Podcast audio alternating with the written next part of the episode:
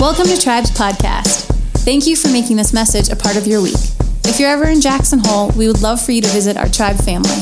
We meet on Sundays at 5:30 at the Snow King Conference Center. And if you'd like to know more about us, you can find us online or on Facebook by searching tribejh.com. Test, test. No, no. Yes, yes. All right, so that squeak was not Adrian's fault. That was mine. I turned my mic on when Brian was talking, and so just want to make sure credit goes where credit is due. Uh, well, it's good to be here this evening with you. If I say morning, forgive me. Uh, but um, yeah, it's, it's, a, it's a joy to be with Brian and Lissy.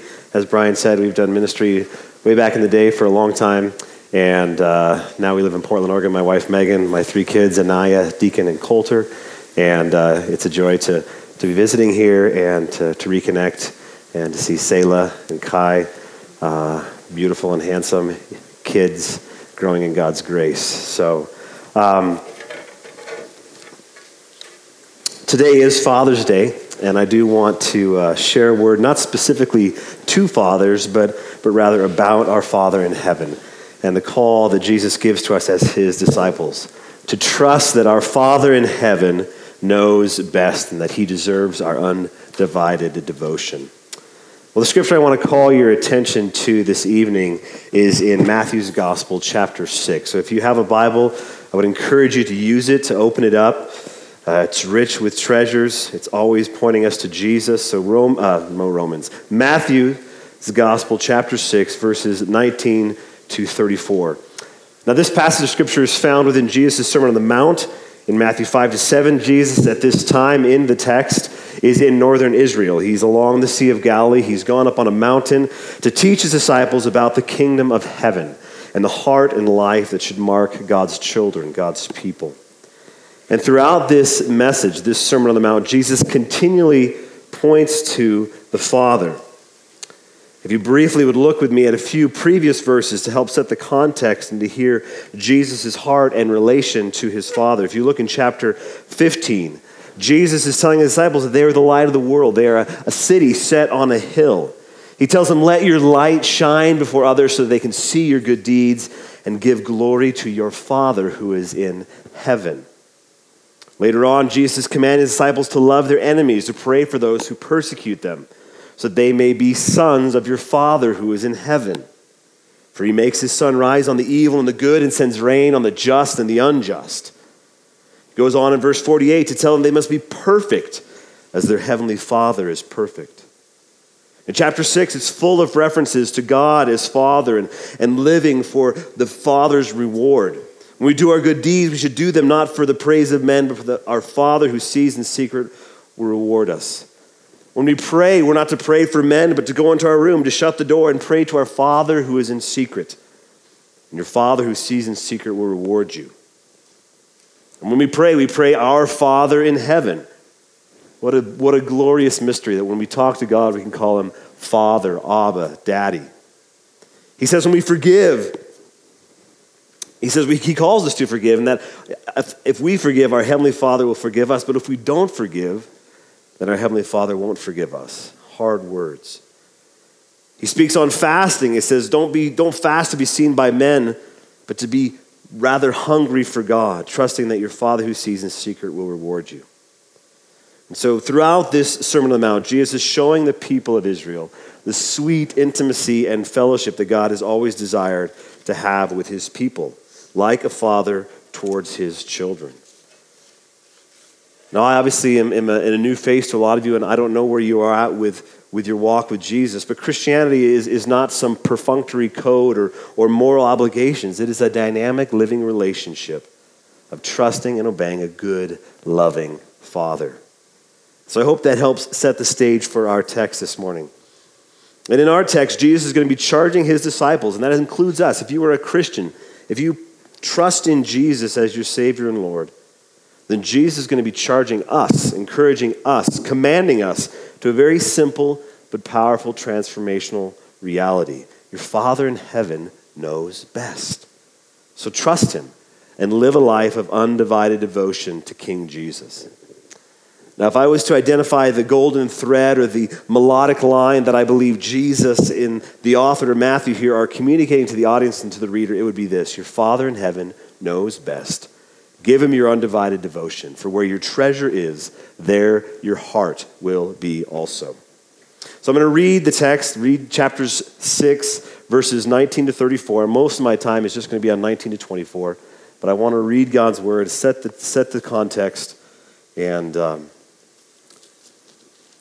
Matthew chapter 6, verses 19 to 34. I'm reading out of the ESV, that's what I usually use. Um, Jesus is speaking. Do not lay up for yourselves treasures on earth where moth and rust destroy and where thieves break in and steal. But lay up for yourselves treasures in heaven where neither moth nor rust destroys and where thieves do not break in and steal. For where your treasure is, there your heart will be also. The eye is the lamp of the body. So if your eye is healthy, your whole body will be full of light. But if your eye is bad, your whole body will be full of darkness. If then the light in you is darkness, how great is the darkness? No one can serve two masters. For either he will hate the one and love the other, or he will be devoted to the one and despise the other. You cannot serve God and money. Therefore, I tell you, do not be anxious about your life, what you will eat or what you will drink, nor about your body, what you will put on. Is not life more than food, and the body more than clothing? Look at the birds of the air. They neither sow nor reap nor gather into barns, and yet your heavenly Father feeds them. Are you not of more value than they? And which of you, by being anxious, can add a single hour to his span of life? And why are you anxious about clothing? Consider the lilies of the field, how they grow. They neither toil nor spin, yet I tell you, even Solomon in all his glory was not arrayed like one of these. But if God so clothes the grass of the field, which today is alive and tomorrow is thrown into the oven, will he not much more clothe you, O you of little faith? Therefore, do not be anxious, saying, What shall we eat, or what shall we drink, or what shall we wear? The Gentiles seek after all these things, and your heavenly Father knows that you need them all. But seek first the kingdom of God and his righteousness, and all these things will be added to you. Therefore, do not be anxious about tomorrow, for tomorrow will be anxious for itself. Sufficient for the day is its own trouble. This is God's word. Well, let's, let's pray together. Father, we want to thank you that you are a good Father. Thank you for this day, for Father's Day. Thank you that you are good and strong and wise. You do all things well. You will work all things for the good of those who love you. And you've called us by your grace. You've brought us to this place this evening. Lord, we thank you that no plan of yours can be thwarted. Father, we recognize that every one of us here has an earthly father. And we know that with that come many blessings, and also in many respects, it comes with pain. But Lord, we pray that today we would look to you as our good father, and even if we may be estranged from our earthly father, we know that you are our heavenly father who has given us so much in the gospel. Thank you for loving us so much that you sent your only begotten Son, that we might trust in him and have life in his name. And Father, Father, I ask that you help us to see clearly today. Jesus said that if we saw him, we saw you, we saw the Father. So would you illuminate our eyes and our hearts to see you as you truly are, a good Father who knows what's best. We love you, Father. We thank you for being a good dad that we can trust. In Jesus' name, all God's people said, Amen. Well, in verses 19 to 24, we see Jesus expound one singular theme Father knows best. You're going to hear me say that a lot. I used to be a teacher for about eight years, and repetition is a very powerful tool. So you'll hear me say that a lot. Father knows best, so give him your undivided devotion. Now, Jesus is going to illustrate this point with three analogies two treasures, two visions, and two masters. And I'm actually going to work our way backward through these three analogies. We'll start with two masters, and then two visions, and finally, two treasures. So let's begin at verse 24 and look at two masters. No one can serve two masters, for either he will hate the one and love the other, or he will be devoted to the one and despise the other. You cannot serve God and money. Two masters, God and money. Throughout the entirety of these verses, we find these two masters juxtaposed. We must pledge allegiance to one or to the other. We are not free agents. We are either subject to God or subject to money. Well, who has subjects? Those who are in authority. And since the beginning of Jesus' public ministry, he has been preaching, Repent, for the kingdom of heaven is at hand. Kingdoms have a king.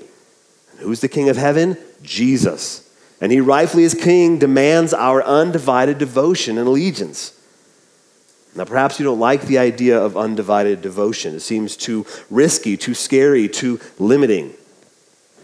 You buck against the idea of a king telling you what to do, making you swear allegiance. Let's bring it down to level and see if we can relate to it on a different plane. Take undivided devotion, allegiance out of the kingdom realm and perhaps to something more familiar for you like sports, say the World Cup. Yes, represent. Uh, began last Thursday. Sadly, the United States is not in it. Tiny little Trinidad and Tobago. Thank you. Uh, but Friday's match, Portugal versus Spain, ended with a 3 3 draw after Portugal's Cristiano Ronaldo pulled off an amazing free kick to restore the tie. But imagine if you would for a moment, if during that match, late in the second half, Ronaldo gets tired of playing for Portugal, takes off his Portugal jersey, throws on Spain's jersey, just for a few minutes, but just enough to score a point for Spain and give Spain the win. How would the Portugal fans respond?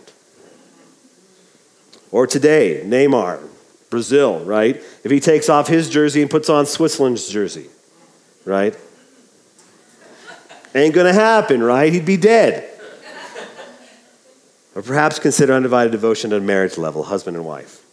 Are you really serious about those vows where you promise to forsake all others, to cleave only to him or her as long as you both shall live? Isn't it okay to once in a while go out and have a one night stand? Your spouse wouldn't mind that, right?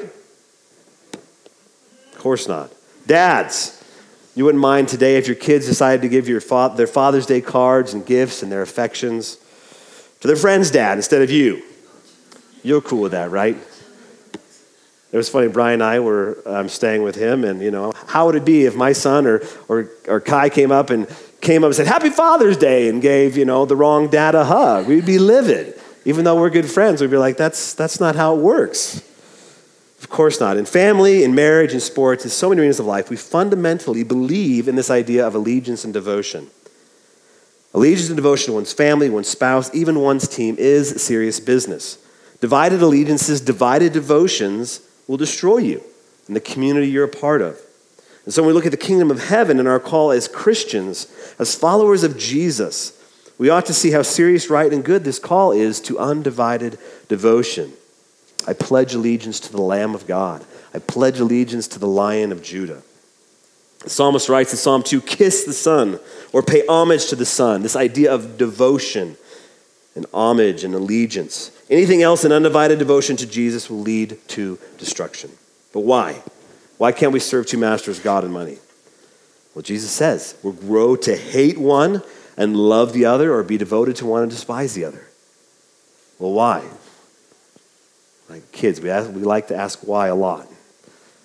Because their vision for your lives are completely different.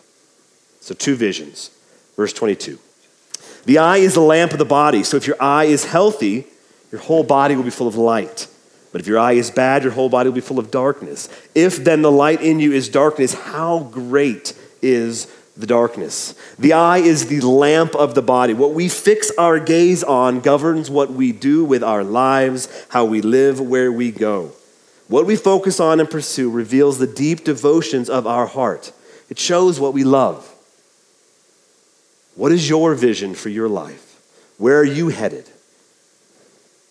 Is your eye focused on the kingdom of heaven or accumulating earthly wealth? Can it be both? Not according to Jesus. Paul warns us that the love of money is the root of all kinds of evil, and that by pursuing it, by fixing our eyes on the accumulation of wealth, some have wandered away from the faith. Your vision, your gaze must be singular undivided. If your eye is healthy, your whole body will be full of light. Now, this is kind of a, a, bit of a confusing analogy, so a helpful way at least for me to better understand it, I was studying and reading different commentaries on this text, is to make another analogy to understand more of what Jesus is saying. So replace the word I in this text with the word goal, and replace the word body with the word life. If your goal is healthy, what you're looking at or aiming for, your whole life will be full of light. But if your goal is bad, your whole life, your whole body will be full of darkness. If our lives are dictated by the goal of wealth and more money, our lives will be bad, full of greed and selfishness. But if our goal is healthy, our life will be full of light. What about this word healthy? It's actually a very interesting word. It means unfolded, single, literally without folds, undivided. One Greek dictionary describes it as without a secret double agenda. James uses the same word in chapter 1 when he refers to God as being the God who gives generously to all without finding fault. That word generously is the same word as the word healthy here in Matthew. It speaks of God being liberal, being generous, being singularly focused to give wisdom to those who ask. God is not duplicit. Your Father in heaven is not duplicit. There is no double agenda with God. He has resolved to give wisdom. He has set his affection, his vision, his gaze on you. Amen? We serve a God who is not divided towards wanting to bless his children with wisdom and with grace. We serve a generous, giving God. Our Father truly knows what's best. Our vision, our eye, our goal ought to be the same like Father, like Son. A healthy goal is to be generous to others and undividedly devoted to blessing them. The psalmist writes in Psalm 119 Incline my heart to your testimonies and not to selfish gain. Turn my eyes from looking at worthless things and give me life in your ways. And yet, if our vision, our goal, our eye is greedy and divided and distracted, full of loveless darkness, then our lives will never come into focus and our bodies, our lives will be torn apart. Perhaps you feel that tonight. Perhaps you feel divided in your life. Well, in a comical way, it's kind of like that Volvo commercial with Jean Claude Van Damme. Anybody seen it? Yes, no, maybe so. It's a little dated. Uh, but he's between these two huge Volvo semi trucks, and he's doing the middle splits. And these huge Volvo semi trucks are barreling down the road, and they begin to diverge. And we think that we can do that. We think we can go through life with two visions for our lives.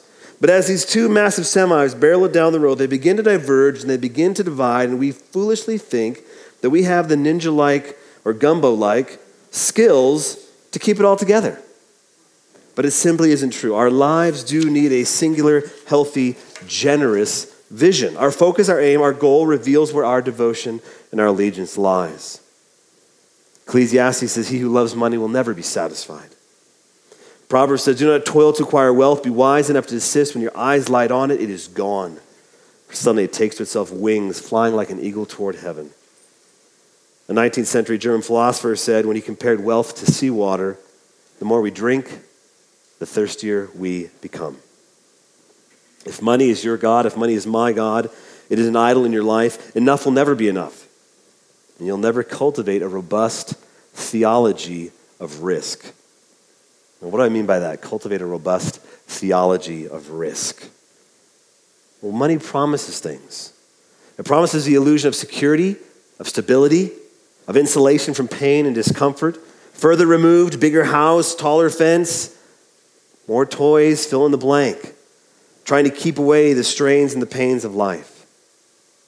We want comfort, and, and money provides that. So if Jesus promises his disciples that in this world you will have trials and suffering and, and hardship, and money, money promises you insulation and security from those yucky things, then as you try to follow Jesus and serve this idol money, your risk factor is always going to be trumped by the love of money. You may even couch it with wanting to be a good steward, be fiscally responsible, be that proverbial aunt who leaves an inheritance to their children's children, all of which are good things. But those things may often hide a reluctance and an unwillingness to step out in faith, to take a risk and trust God to provide. Is Jesus Lord? Does your Father truly know what's best? As we were singing that song, All My, all my Devotion I Pour Out to You, I was reminded of, of John 12, where, where Mary anoints Jesus' feet with this bottle of very expensive nard, you know, perfume. And people like, you know, Judas Iscariot is like, hey, what are you doing? Why, why, why are you wasting that? That could be sold and give to the poor. When really he was a thief and he wanted to, to steal it. So when we have that opportunity to make some great sacrifice financially for the kingdom of God, there's going to be that voice, that siren that's saying, oh no, don't, don't, don't do that. that that's, not, that's, not, that's not wise or that's, that's foolish. Well, a former pastor of mine had a generous vision. And for much of his life, he had a successful business. He was an electrician. He loved Jesus. He loved the church. He had three kids. He adopted two more kids, trying to seek first the kingdom of God. He lived a fairly middle class lifestyle, owned their own home, lived in a comfortable neighborhood. And one day, he and his wife became aware of a great missionary need overseas. So they began to pray and seek counsel and, and, and just talk. What should we do? And, and you know what they did? They sold their house they sold their house and they gave a large chunk of change to this missionary endeavor. And they went back to being renters. You know, I'm not going to ask you to raise your hand if you're a renter, but if you're a renter, you're like, oh, I want to own my home. You know, and once you get there, you feel like you've arrived, right? And now he, owner, successful businessman, he sells it all, goes back to being a renter. And the world's eyes, perhaps even in your fiscally responsible eyes, as you hear me tell the story, he went backwards. What was he thinking? Could I do that? Would Megan and I do that? Would that be a wise thing to do? But again, Jesus calls us to follow him. And following him will often involve risk. And if money's an idol, our goal towards money, if our goal towards money is greedy insulation, then we'll have a very weak and an impotent, powerless theology of risk and general living. So I commend the brother for his generous vision, for his undivided devotion. And I pray that if God calls you or me to a similar financial risk, that you would be devoted, that I would be devoted to King Jesus. Trust that our Father knows best and store up treasure in heaven. It may not be that you have to sell your house. Maybe, though. Maybe you have to sell your car be content with the car that you have. Maybe a little more closer to home, you may have to sell your skis or be comfortable with last year's model of skis. Yeah, who knows? Maybe God will call you to take a different job that doesn't pay as much. Listen to Martin Luther, famous Protestant reformer, as he speaks of our desperate need for the gospel to inform our views of money. He says, Apostasy from the gospel must make a man so possessed by the devil that he simply cannot be greedy enough. And on the other hand, whoever really has the gospel in his heart becomes mild. Not only does he stop scratching, but he also gives everything away, is willing to risk whatever he can and should. So again, Jesus is not speaking against wealth. He is speaking against the love of money, against coveting and, and holding on to good things that God has given us and turning them into idols that will enslave us. The theologian John Stott said Jesus does not prohibit being provident or planning or making provision for the future, but against being covetous. Many godly people have great wealth. And the Apostle Paul in 1 Timothy 6 encourages those who are rich to be rich in good works, generous, willing to share, storing up treasures for themselves in heaven. And friends, on a global standard, all of us in this room are rich. We are the 1%, I would, I would imagine. So again, the issue is not about the amount of money, but where our devotion lies. Where is your heart? Where is your devotion? You know, you may be making minimum wage right now, eking out an existence. And this warning against the love of money that Jesus calls us to here could be more for you this evening than it is for a brother or sister here who's maybe making six figures. What matters is where your allegiance and the devotion of your heart's heart is. Is your goal, is your eye towards generosity, or is it towards greed? Well, friends, Jesus tells us it is more blessed to give than to receive, that you will be more happy if you give than if you hoard earthly treasure, which leads us to our final analogy of two treasures in verse 19.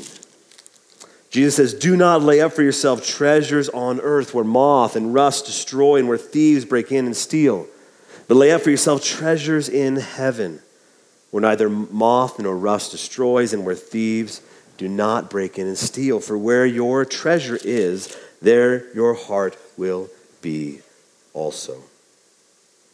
Don't lay up treasures on earth. Some commentators say this should be translated stop laying up treasures on earth, thus implying that this nagging temptation towards earthly hoarding is resident in all of us. Right? We know the attics, we know the garages, we know those places we're like, ah, you know, and garage sales are like, praise the Lord. But then we get rid of stuff, but then we just, you know, get more stuff. So our Lord is continually encouraging and commanding us to store up our treasure in heaven. Well, again, as, as kids, we often ask, why? Why shouldn't I lay up treasures on earth? Well, in a very straightforward response, because our Father in heaven knows best. He's telling us not to right? It should be as simple as that. Fathers, right? You had your kids ask you things and you say, and they ask why, and you say, because I said so.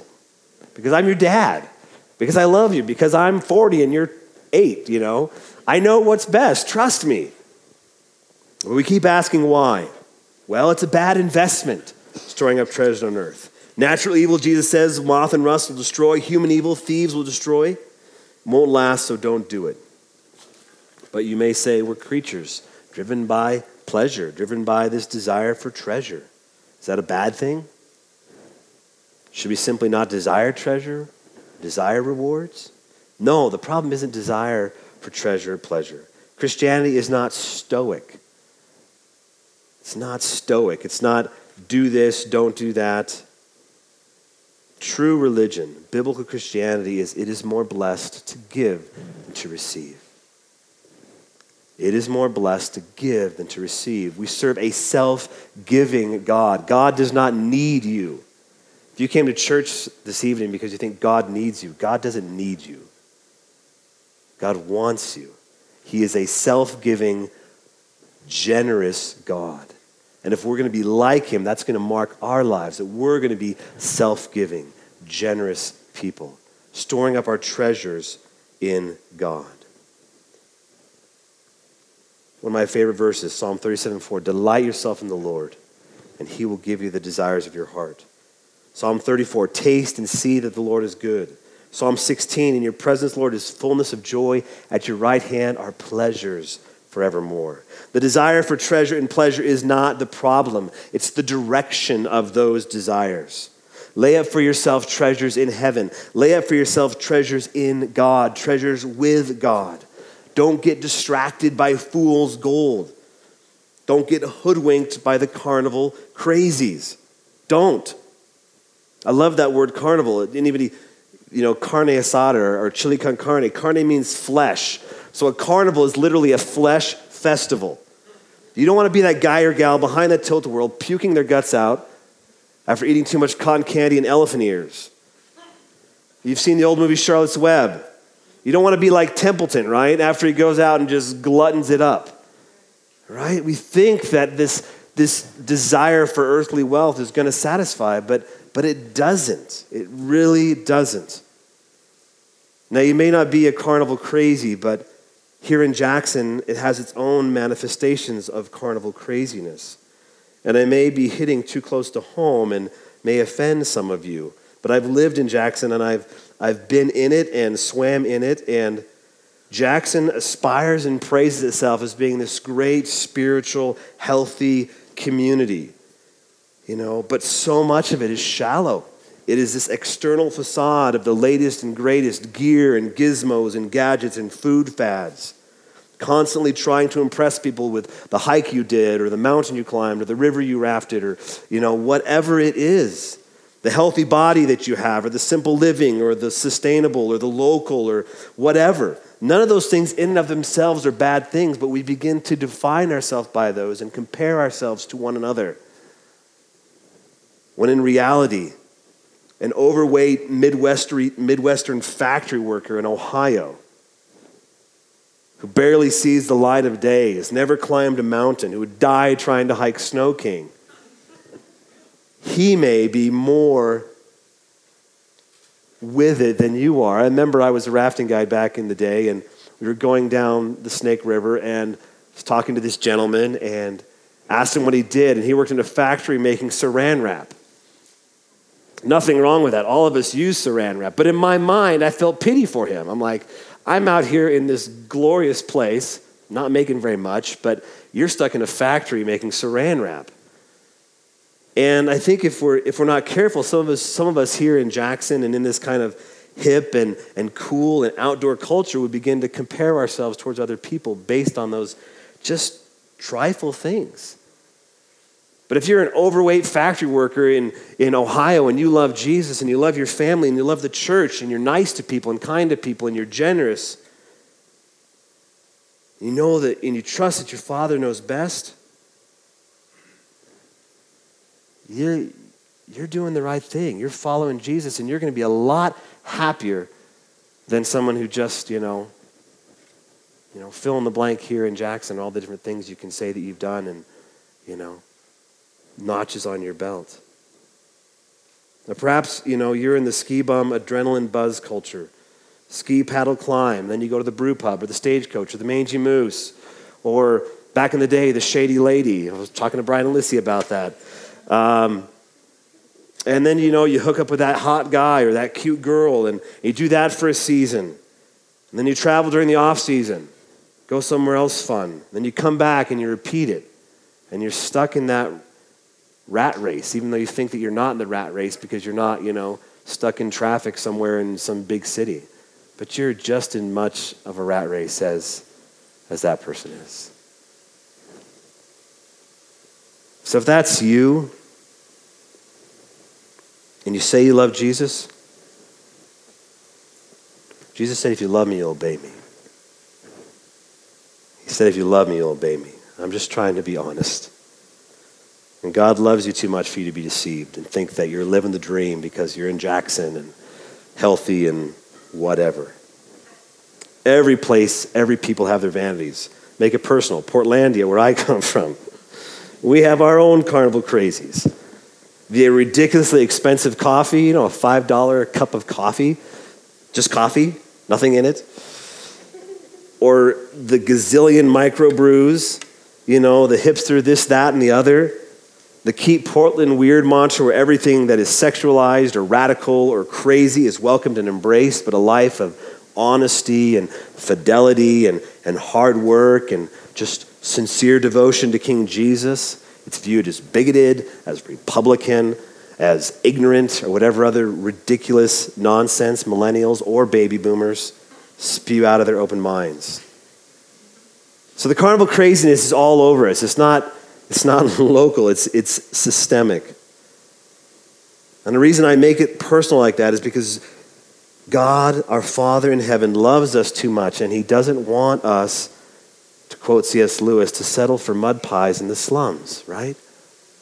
When He offers us a holiday at the sea. Store up your treasures in heaven. Undivided devotion to Jesus will not disappoint. It won't.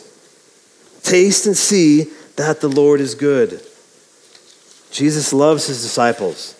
He knows that fathers knows best, and he's trying to teach us to trust that our Father loves us, that he knows that we need what we need, and he doesn't want us to be disappointed. Consider just a couple scriptures regarding this idea of trusting that God knows what's best. Our Father knows what's best. John 14, right before Jesus' betrayal and crucifixion, he's in the midst of this horrific suffering, this adversity, and yet he's the man and he charges his disciples let not your hearts be troubled. Believe in god believe also in me. In my father's house are many rooms. If it were not so would i have told you that i go to prepare a place for you? And if i go and prepare a place for you i will come again and will take you to myself that where i am you may be also that is a promise brothers and sisters that you can take to the bank it's not pie in the sky that's a reality that you can stake your life on. He who promised is faithful. Jesus in Luke 12, which is a parallel passage to Matthew 6 here, Jesus says these words, one of my favorite scriptures Fear not, little flock, for it is your Father's good pleasure to give you the kingdom. It's a promise that you can take to the bank, it's a check that you can cash. It's not going to come back in sufficient funds. Your Father knows best, and He deserves your undivided devotion. Well, again, as kids, we keep asking, how can I be sure? How can I be sure? Well, the reason you can be sure is because of the gospel. Because the reality is, as much as you and I strive by God's grace to live a life of undivided devotion, we will always come up short. The point of my message this evening is not try harder, right? You don't come to church just here, try harder, suck it up, get her done, right? The point is to look to what God has provided for us in Christ and learn to trust that our Father in heaven knows best. Our Father knew that our allegiance, my allegiance and devotion to God was going to be subpar, insufficient, lacking, negligent. So, what does our Father do? Does He simply, simply send Jesus to tell us that? Try harder? Shape up? No. Jesus came to live that life of undivided devotion, trusting that Father knows best, that you and I have failed to live. He came to fully trust that his Father in heaven knows best. And rather than question God and take that insidious bait of Satan, did God really say, which you will hear throughout the entirety of your life as you walk through this world? You read God's word, and then another voice says, Did God really say? We, we know better. He didn't believe that lie, he trusted his Father. And he says, I only do what the Father tells me to do. He lived the life. Jesus lived the life of undivided devotion. He trusted that his Father in heaven knows best. You know what he's done, what Jesus has done? He's given that perfect, sinless life of undivided devotion and trust. He's given that to us, to those who repent of their sins and put their trust in Jesus' substitutionary death on the cross for their sins. Jesus died for your sins, and Jesus rose again for your justification. Jesus lived the life that you failed to live. He died the death that I deserved to die. Our bank account was empty. We were bankrupt. Jesus not only paid off your debt, but he put into your account. Hear me. Jesus puts into your account the infinite wealth of his perfect righteousness, of his undivided devotion. Justification by faith. That was a hallmark of the Protestant Reformation. It's not simply just as if I've never sinned. That was one way that I was taught when I was younger. Justification, just as if I've, I've never sinned. In sense, you are forgiven. But it's also just as if I've always obeyed. Not only are you forgiven, brothers and sisters, but you are righteous. Not only are you forgiven, you are righteous. Christ has to taken my pathetic devotion, call it what it is, right? Or rather, my rebellion, my sedition against his rightful rule and reign. He's the king, right? He says he holds everything together by the word of his power.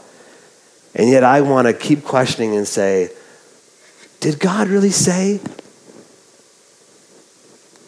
So he takes that rebellion and that lack of devotion, he freely gives me, he freely gives you his undivided devotion, his perfect obedience. Martin Luther called it the great exchange.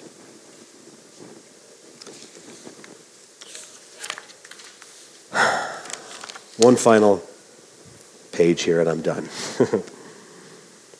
Consider 2 Corinthians 5. Paul speaking, he says, In Christ, God was reconciling the world to himself, not counting their trespasses against them. Jesus does not have a scorecard. The Father does not have a scorecard on your life. If you are in Christ, your life is hidden with Christ in God. Your sins have been removed as far as the east is from the west. He's buried them in the depths of the sea, He's hidden them behind His back. He has paid for it all. He's not counting their trespasses against them, and he has entrusted to us the message of reconciliation. Therefore, we are ambassadors for Christ. God making his appeal through us. We implore you on behalf of Christ, be reconciled to God. For our sake, here's the great exchange God made him, Jesus, to be sin, who knew no sin, so that in him we might become the righteousness of God. And this doesn't mean life is going to be easy. The path of discipleship is hard work. Trusting that your Father knows best and giving Him your, your undivided devotion is difficult, it is painful. My life has not been easy. My wife and I, we've weathered many trials and storms. Life is hard, trusting God in the midst of a broken world.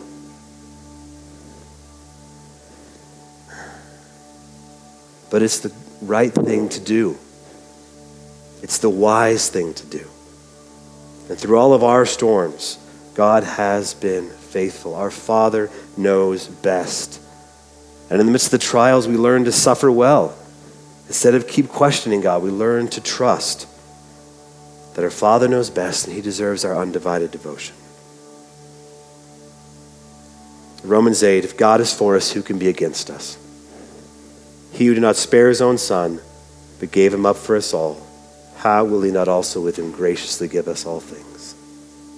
Friends, your Father knows best. You can trust him, and you can give him your undivided devotion because Jesus lived the life that you failed to live. He died the death you deserved to die, and he rose again, ascended to the right hand of the Father, and he sent the Holy Spirit to empower you to new life. His mercies are new every morning. You don't have to be shaped by your past. You don't have to be shaped by your earthly father. The goal of the Christian life is to be conformed to the image of God, to be conformed to be like our Father in heaven.